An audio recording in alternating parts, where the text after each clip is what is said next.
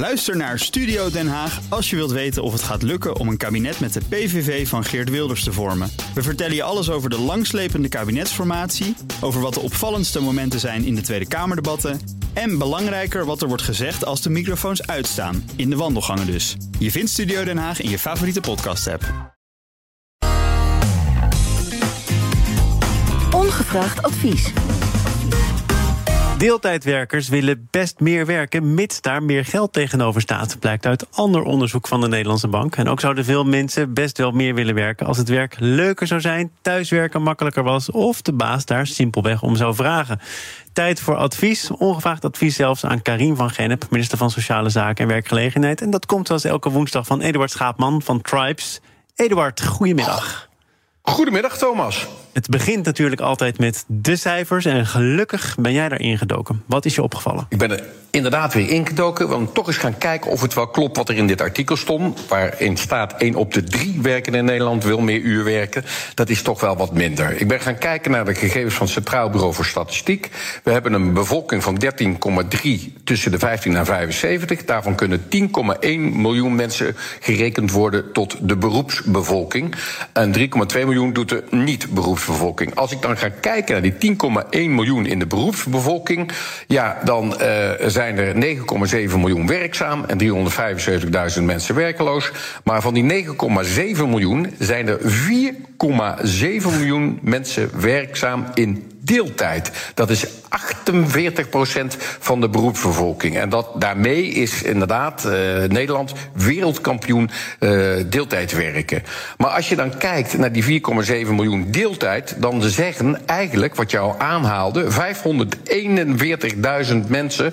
Ja, wij willen best meer eh, werken, maar dan moeten ze het simpelweg vragen. Ja, dat is toch wel een bizarre conclusie, hè? Dat, dat je eigenlijk ja. al heel veel mensen met een natte vinger kunt lijmen. Door het simpelweg te vragen. Ja.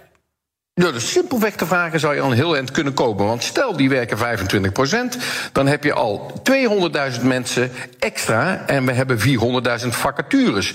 Dus dat valt dan nog wel mee. He, onbenut arbeidspotentieel in Nederland is op dit moment 1,2 miljoen totaal. En we kunnen daar dus al een stukje van opvangen... om te zorgen dat we simpelweg vragen of mensen meer willen werken. Dat is één. Dan komt het tweede punt, of het eerste punt waar jij eigenlijk mee kan... Uh, ja, uh, laten we ze beter betalen. Nou, uiteindelijk hebben jullie dat al een keer goed behandeld in de nieuwe wereld. Daar hebben jullie gesproken met Suzanne Scheibe, hoogleraar organisatiepsychologie aan de Rijksuniversiteit Groningen. En die zegt inderdaad, ja, voltijdbonus werkt niet en is juridisch onhaalbaar. Het kabinet heeft er al een tijdje mee geëxperimenteerd, maar het is onhaalbaar. Want je kunt natuurlijk dan weer, ja, eh, creëer je iets ten opzichte van de mensen die wel 40 of 100% werken en dan minder betaald krijgen dan degene die eerst deeltijd werken en dan opeens een stukje meer krijgen. Maar het komt natuurlijk ook dus vandaan soort... uit de motivatie van, van Genep, heeft ze meerdere malen uh, ook verklaard toen die bonus aan de orde kwam. Meer werken moet wel lonen. En nog algemener, werk moet lonen dat is toch wel een goed uitgangspunt? Dat is een goed uitgangspunt, maar als je dan goed doorkijkt en doorsnuffert, dan zegt deze uh, dame, die zegt ook, hè, deze organisatiepsychologie, kijk, dat is een onderdeeltje, maar het gaat veel meer om het werkgeluk en het werk leuker maken.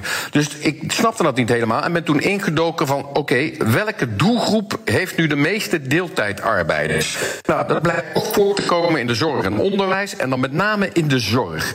86% van de verpleegkundigen werkt deeltijd. 76% van de gespecialiseerde verpleegkundigen werkt deeltijd en 56% van de laboranten werkt deeltijd. Als je dan gaat kijken naar de onderzoeken daar, die daar zijn gedaan, dan zeggen ze: wij moeten tegenwoordig veel te veel zaken doen die niet met onze opleiding te maken hebben. Het heeft te maken met regelgeving, het heeft te maken met administratie, het heeft te maken van gegevensverwerking. Simpele ideeën die er ontstonden tijdens corona. Waarom moeten wij de mensen steeds draaien? Daar kun je ook andere minder hoog opgeleide mensen voor aannemen, zodat wij inderdaad onze opleiding kunnen uitnodigen en goed werk kunnen verzorgen. Hoe gebeurt het dus eigenlijk? Want dat vind ik wel interessant. Je bent natuurlijk ook eh, los van uh, cijferfetischist ondernemer. Wat doe jij met iemand die zegt: Nou, Eduard, ik ben je man of vrouw, maar wel voor maximaal 24 uur per week? Nou, die kunnen wij inzetten. Want uiteindelijk hebben we uh, ook uh, aan uh, genoeg deeltijdarbeiders genoeg. Hè? Uiteindelijk is het zo dat er bepaalde piekmomenten zijn gedurende de week. Je begrijpt als geen ander dat op vrijdag steeds minder gewerkt wordt. Dus je hebt steeds minder mensen op die vrijdag nodig. Ook niet op die woensdagmiddag. Dus je weet al hoe kan ik mijn mensen beter indelen waardoor ik efficiënter werk. Ook moeten wij als werkgever goed nadenken hoe zit het in elkaar. Ik heb net een interview gehad met een dame die was vijf jaar uit het werkproces. En waarom was die vijf jaar uit het werkproces? Omdat die wilde dat die eerst haar kind op de basisschool zette voordat ze weer terugkwam. Als je dan ziet dat die vrouw inderdaad voldoende kennis heeft, waarom zou je die dan laten lopen omdat ze vijf jaar niet heeft gewerkt? Zet die dan ook in. Dus ook wij als werkgever kunnen veel flexibeler en soepeler omgaan met datgene wat zich aanbiedt. Want het is natuurlijk toch een kwestie van vraag en aanbod. Dat is een advies aan ondernemers, aan uh, het bedrijfsleven. Nu jouw ongevraagde advies aan minister van Gennep.